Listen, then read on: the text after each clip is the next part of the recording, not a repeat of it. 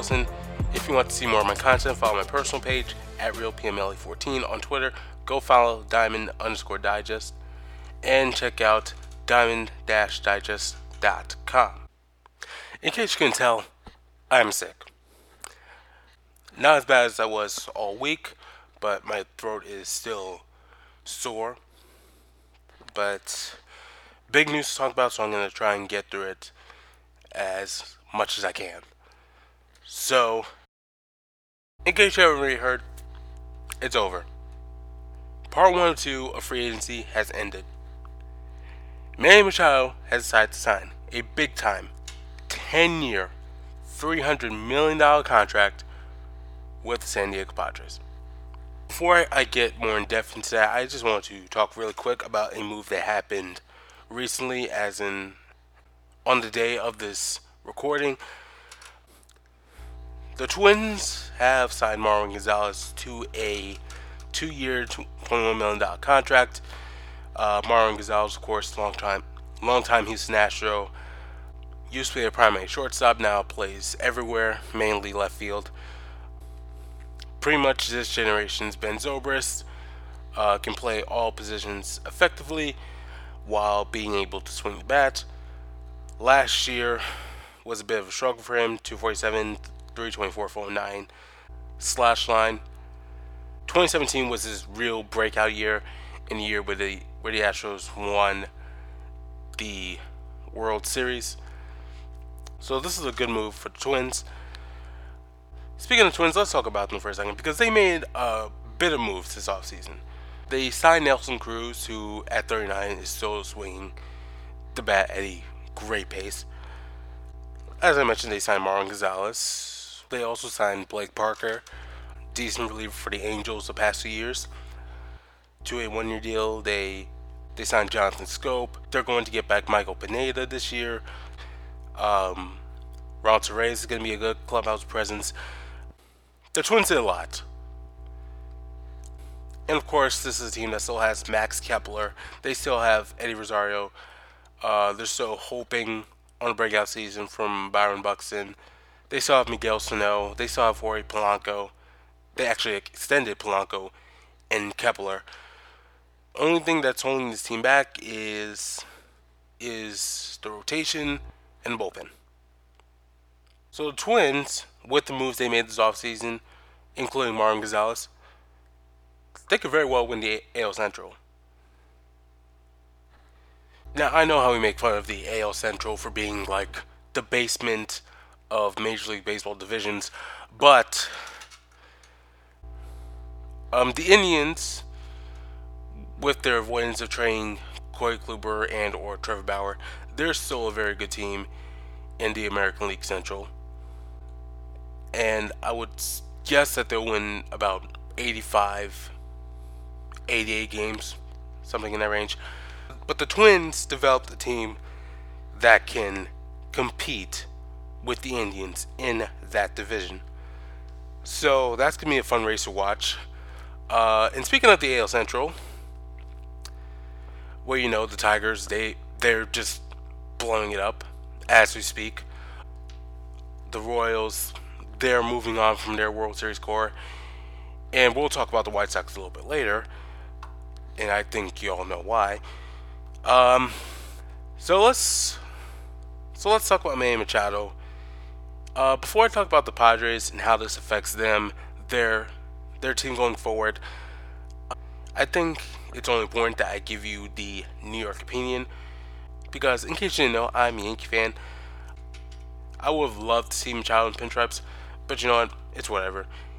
The Yankees are still a very good team with or, or without him. But first things first, Manny Machado gave the most oblivious hint that want to be Yankee. The Yankees had that 90 minute meeting, uh, and then they had that dinner. For the most part, uh, it was assumed that if the if the price dropped, the Yankees were going to come right back in the sweepstakes what the hell happened? Because minutes after Machado signed, the reports were going around saying the Yankees never made an official offer. The one thing I'm going to assume is that Manny Machado was coming into this offseason looking for the biggest contract in history. Because that's apparently the vibe that the Yankees got during that dinner. That he wanted to make more than Giancarlo Stanton. There was no budging for that. And all offseason, teams were hesitant to go up to that price. Um, the White Sox went to eight years and 250 million. The Phillies, their GM, said that they weren't willing to go to 300 million when it was all said and done. Eventually, at the end of the day, the Padres were the only team willing to offer 10 years, and they were the only team willing to offer 300 million.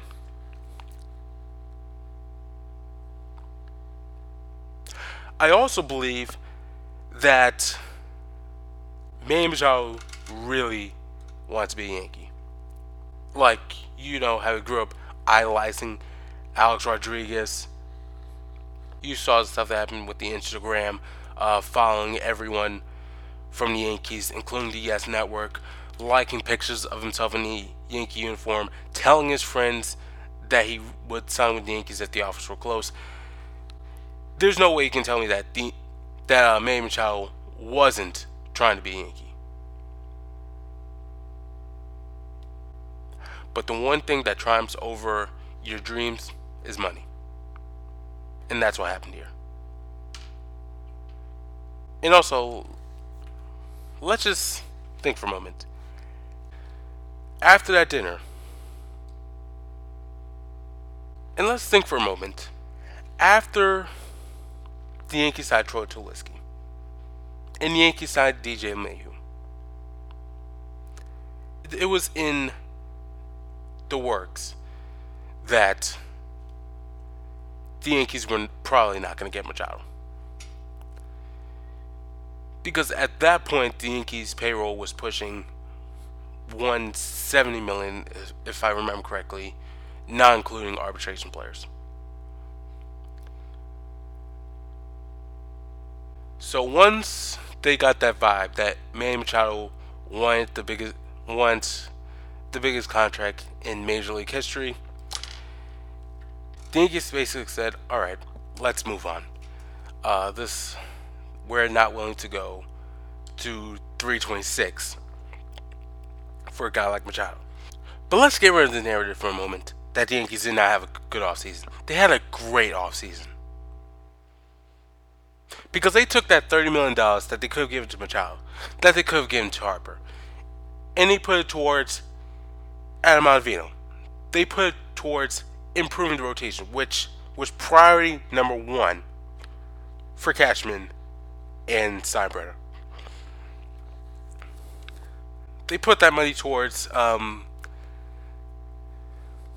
they put that that money towards a short-term replacement for for Didi Gregorius and Troy Tulowitzki.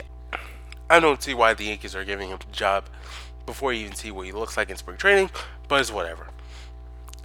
They put that money towards they put that money towards DJ LeMahieu, who at the very least, if the Coors effect hits him, if he turns out to be a a utility player for the Yankees, at the very least, he's the Gold Glove defender. So let's get rid of this notion that the Yankees did not improve this offseason. That the Yankees all of a sudden do not compete with the Red Sox. Because let me tell you something. The Yankees made all these moves to improve their depth in the infield, to improve their starting rotation, to improve their bullpen the Red Sox signed Nathan Eovaldi, they signed Steven Pearce, and that's about it. You know, I don't really want to go stray that far away from Machado, but let's talk about the Red Sox for a moment. They, they still have that great offense, led by Mookie Betts and JD Martinez. Rafael Devers, he might rebound. Pearce, he could very well repeat last season. Andrew Benintendi, he's still young. He can very well improve. The rotation, not going to disparage him for that either. Chris Sale at the top of the rotation, Rick Porcello and David Price as more than capable number twos and threes. And, and Eduardo Rodriguez, of course, number four starter. The one thing that's going to kill this Red Sox team is their bullpen. Because their bullpen right now relies on the hope of Ryan Brasier repeating that season he had last year, with limited workload, by the way. It depends on the hope that Matt Barnes somehow turns into a reliable closer. And then and then um, depends on guys like Bobby Poyner. It depends on guys like Heath Hembree. It depends on Tyler Thornburg coming back out of absolutely nowhere. Now, I'm not going to go out on a limb here and say that there's no chance the Red Sox win the division. If that bullpen is as bad as it looks to be, Red Sox are in trouble. Big trouble.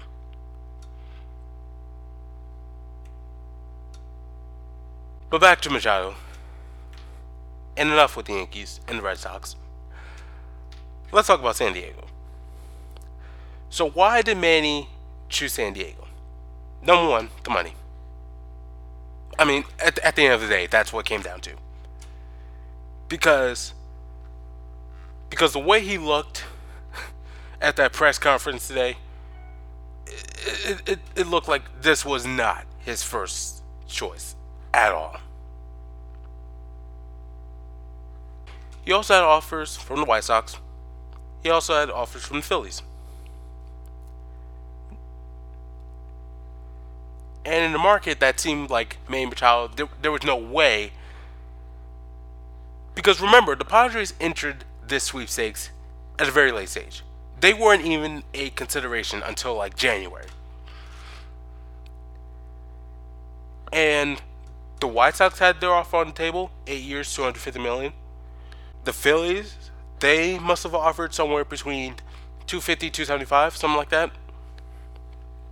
The Yankees, of course, that they were probably talking seven years, 220. Maybe it wasn't just about the money. Maybe, for, for whatever reason, he did not like Philadelphia. He did not like the south side of Chicago. I haven't been to either city. I can't make comments about them, though Southern Chicago is on news all the time. Uh, let's not get into that right now. But from what we all know, San Diego is a great city. It's a calm city. Of course, it's in California, so it's never going to get cold, like ever. So I believe money was the primary factor in it. I believe the city was also a primary factor in his decision. Or, and this to lead me to my next point. Maybe he's actually, maybe he actually was considering the Padres. Because let's consider this. You can make all the jokes you want. The Padres are going to trade him after three years. Manny Machado is going to be irrelevant for the next 10 years, 5 years, because there's an opt out clause in the middle of it. Padres are never going to be a good team.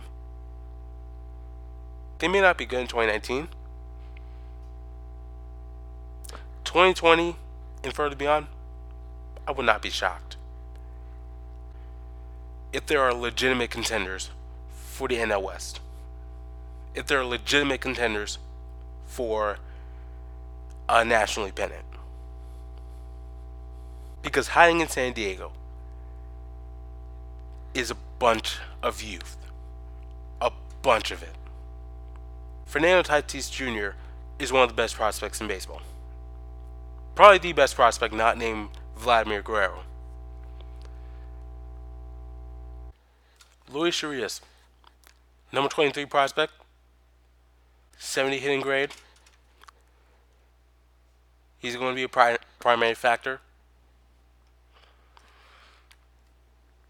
Mackenzie Gore, their top pitching prospect.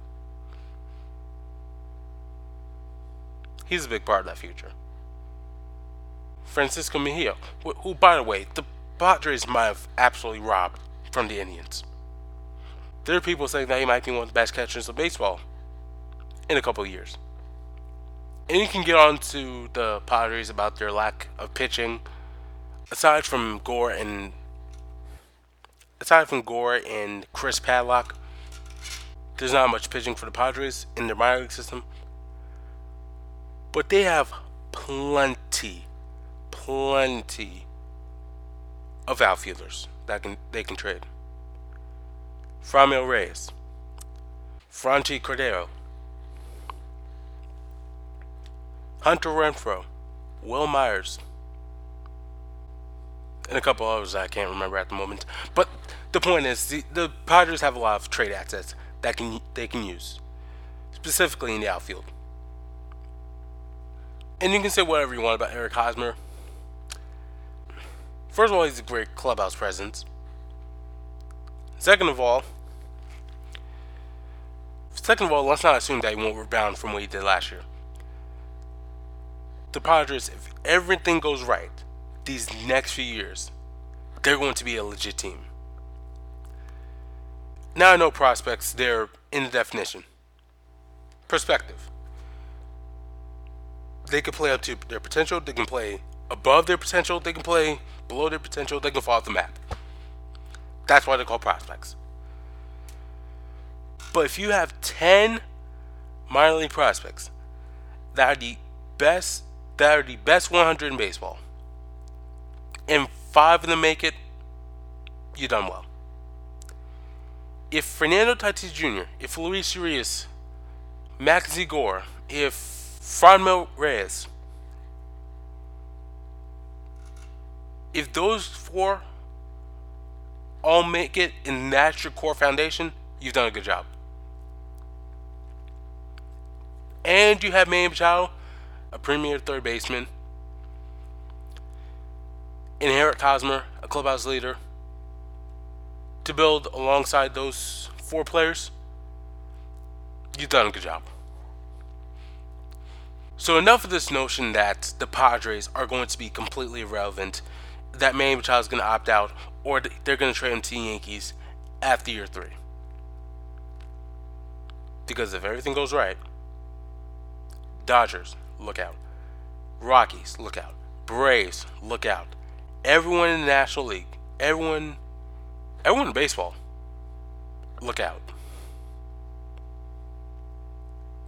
Now, real quick before I talk about um, Bryce Harper, let's talk about the White Sox. Now, as a Yankee fan, I am compliant that the Yankees did not sign Manny Machado. Because at the end of the day, the Yankees are a World Series contender with or without Machado. The White Sox needed either Manny Machado or Bryce Harper or both. Because they're in the exact same position as the Padres. A good minor league farm just waiting for another big piece to maybe accelerate that process. And we make fun of White Sox fans for the fact that they didn't get they did that they didn't get Manny Machado after they were absolutely so sure that after they overhyped every single thing that happened this offseason, Manny Machado wearing black and white gloves. Oh look, he's going to the White Sox. Manny Machado getting black and white shoes. He's going to the White Sox. Manny Machado wearing White Sox hat. He's going to the White Sox. As much as they overhyped everything about Machado, you gotta feel bad for, for the White Sox. Now I want to talk a little bit about Bryce Harper.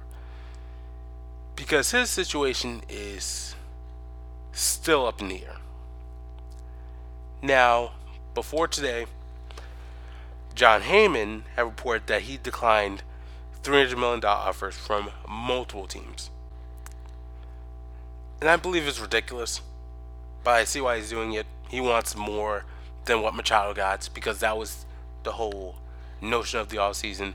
Machado was going to sign first to a $300 million deal, and then Bryce Harper was going to leap over that. But now, Buster Olney is reporting that Bryce Harper does not have $300 million offers on the table. And when I say on the table, I mean like they haven't been offered. So one of the two is lying about the reporting right now. Now, only was wrong or or misled by the seven years of $175 million offer by the White Sox. Because as we already know, the White Sox offered eight years, 250 million. But one thing's for sure whether he has multiple $300 million offers on the table, whether he doesn't have any $300 million offers on the table, the White Sox are out. Like, like the day after Machado signed, the White Sox basically basically stated we're not going after Bryce Harper. I'm not sure if the White Sox are out because they're not interested in going over 300 million or over Giancarlo Stanton's contract, whichever is the case. But as far as we're concerned, the White Sox are officially like officially out on Bryce Harper. One team that's not out on Bryce Harper is Philadelphia Phillies. We were assuming after like late December that Bryce Harper was a formality to the Phillies. But reports have come out from Jon Heyman, and these came out early in the offseason too. I'm not sure if you remember it, but there are reports that Bryce Harper is unsure about going to Philadelphia. But the Phillies are the most engaged team in the Harper sweepstakes right now because they're the team that have met with him. They're the team that have negotiated contracts with him to this point. They're about the only team that we have heard from fake and real sources that they were close to signing him. So the Phillies might lose out on Bryce Harper if he really is unsure about Philadelphia. So with that all that on the table, when is Bryce Harper going to sign? Because right now, with spring training games starting with the uh, Mariners and Athletics earlier today, this is a time where Bryce Harper has to sign. Because you see it every single offseason.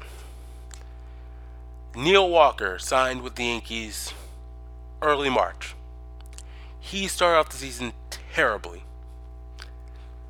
Stephen Drew, a couple years back, he re signed with the Red Sox in May of 2014. He was absolutely terrible to start the season. Greg Holland and Jake Arrieta both signed mid March. Jake Arrieta started off the season slow for the Phillies. Greg Holland was terrible with the Cardinals. Terrible. The one exception you, you can make is JD Martinez, who signed days before spring training last year. And of course, proceeded to have an MVP year, even though the writers didn't believe so. The point is, now is the time to sign.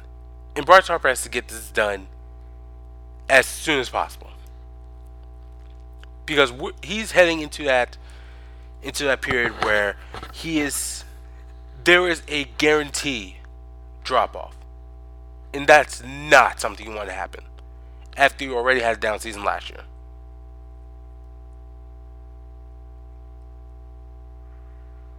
Alright, so now I'm going to move on to the random thoughts segment of the podcast.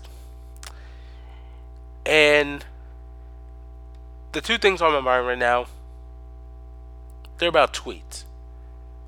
An old man tweeting and a young player's gesture. Let's start with the old people.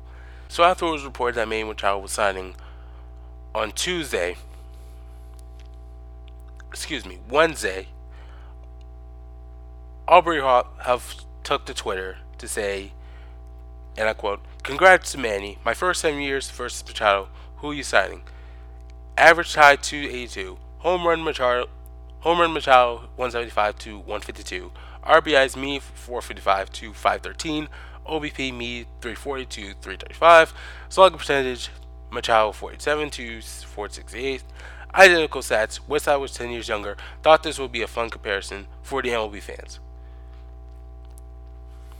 Matt Fizo on Twitter replied, Hey Mike Petriello, who by the way is leading the StatCast era right now, big time stats analyst for MLB.com. In case you missed it, was a part of the StatCast versus the StatCast broadcast of the NL wildcard game last year. Any chance you can make the stop, referring to Aubrey Huff's tweets using quote unquote basic stats. Aubrey Huff replies, War, spin rate, launch angle. Who gives a bleep? I'm a home run, average home runs kind of guy. But the most important thing I look at, above all these geeky news stats that are created by nerds that wants to be big but couldn't, is he a good teammate and does he have heart? Let's digest for a moment. And I'm going to go backwards. First thing, good teammate and heart. Now, uh, the heart thing you can question all you want because the hustle stuff, it, it, it's whatever everyone has whatever they have to say about hustling in the game. But to say that Manny Machado is not a good teammate, Jonathan Schoop literally cried when Manny Machado was traded to the Dodgers. Steve Pearce went out to say that Manny Machado was one of the greatest teammates I've ever been with. And of course, there's all the contradictory reports out um, after the signing about how he forced, how he basically pushed Chase, Chase Utley to retirement. That stuff. I mean, come on now. This stuff is being reported after he signed. I'm going to take that with a grain of salt. So that's that. Second of all, I'm not going to be. I'm not the guy that likes the advanced stats all the time war, sprint rate, launch angle. I mean, I, I appreciate them. I'm just not going to make that my primary argument. But at the end of the day, all these old ball players are acting like math does not exist in baseball. And I'm a home run average RBIs kind of guy. Okay, average. I believe in batting average in terms of bats ball. That's why I still do look at average in strikeouts. But at the end of the day, if you're not getting on base, if you're hitting, if you're hitting 270, which is a respectful batting average, but your on base percentage is 290, that takes away the 270 that you hit. Because that right there shows that you're over aggressive at the plate. Now, if you're hitting 300 and your OBP is 340, how am I going to fault you? And I said that last podcast. RBI. Now, the, the, the classic myth right now in baseball is that RBIs is a good indicator on how clutch you are. Mike Trout hit over 330 with runners in scoring position last year. He had 79 RBIs because nobody on his team was getting on base before him. And the fact that he was hitting first and second in the lineup, but that's besides the point. Meanwhile, his teammate Justin Upton had 85 ribbies. He hit 197, OPS 657 with runners in scoring position. But according to RBIs, Justin Upton is a more clutch hitter than Mike Trout. So RBIs are not even close to an indicator of how good a player is individually. And then he has the temerity, the audacity, the mitigate goal to talk about, to start complaining about nerds that wanted to be in the bigs but couldn't. You see, this is my problem. While I'm not the biggest proponent of advanced metrics, the people that just go on and say, well, these are just created by nerds, they don't matter. You're just oh my god. The those people are just the most um ignorant people in baseball today. And they're part of the reason why baseball can't advance. Because the same people that are complaining about war, the same people that are complaining about spin rate, the same people that are complaining about launch angle, are the people that are complaining about bat flips, are the people that are complaining about pitchers showing emotion. Like, come on.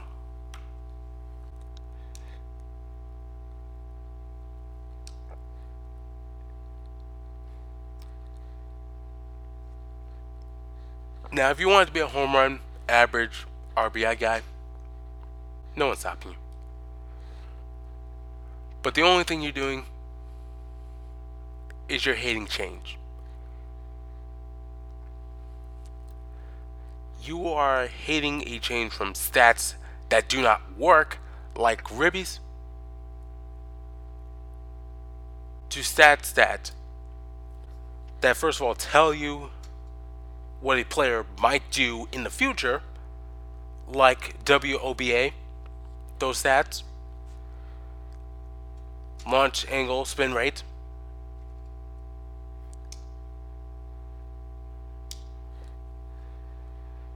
But you know what? This is a whole discussion to be had in another podcast where I have the energy for this type of rant. Let's let's move on from old guys complaining about new stuff to new players and that's Alex Bregman. I'm going to be honest. Alex Bregman might have become my new favorite player. Because before, he had a slightly worse Trevor Bauer um, effect on me. He had the effect of a D nozzle on me previously. But earlier this week, around the same time Machado signed. Um, Rob Friedman, the owner of Pitching Ninja and the owner of Flat Ground Hitting slash Pitching, he posted a video of a nine-year-old named Jax taking hacks. By the way, greatest swing I've ever seen out of someone that young. Alex Bregman, Bregman said that to fly him out to Atlanta and I'll go ahead and hit with him. Today, Rob gave us the play by play of what happened the flight, Jackson motion, and then the videos where Alex Bregman is literally giving, giving him hitting instruction. This man took time out of his day, out of a busy training schedule, to work with a nine year old kid. That is amazing. That is absolutely amazing. So those are my random thoughts. Sort of ran on a little long because um, Aubrey Huff's tweets got me all riled up. But if you didn't or did like Alex Bregman before this moment, I, there's no way you can't like Alex Bregman after that. With that, that'll conclude this episode of Inside Heat. If you like the show, leave a review in the comment if you're on iTunes. Once again, if you want to follow more of my content, go follow me on Twitter at RealPMLE14. And go follow Diamond Digest on Twitter at Diamond underscore Digest or go on the World Wide Web, diamond-digest.com. Next po- podcast, Bryce Harper, I hope, would have signed. We'll talk a little bit about some spring training news that come out. For example, for example, Clayton Kershaw, in my opinion, the best pitcher of the decade. He is um, he is taking some time off with some with some arm issues.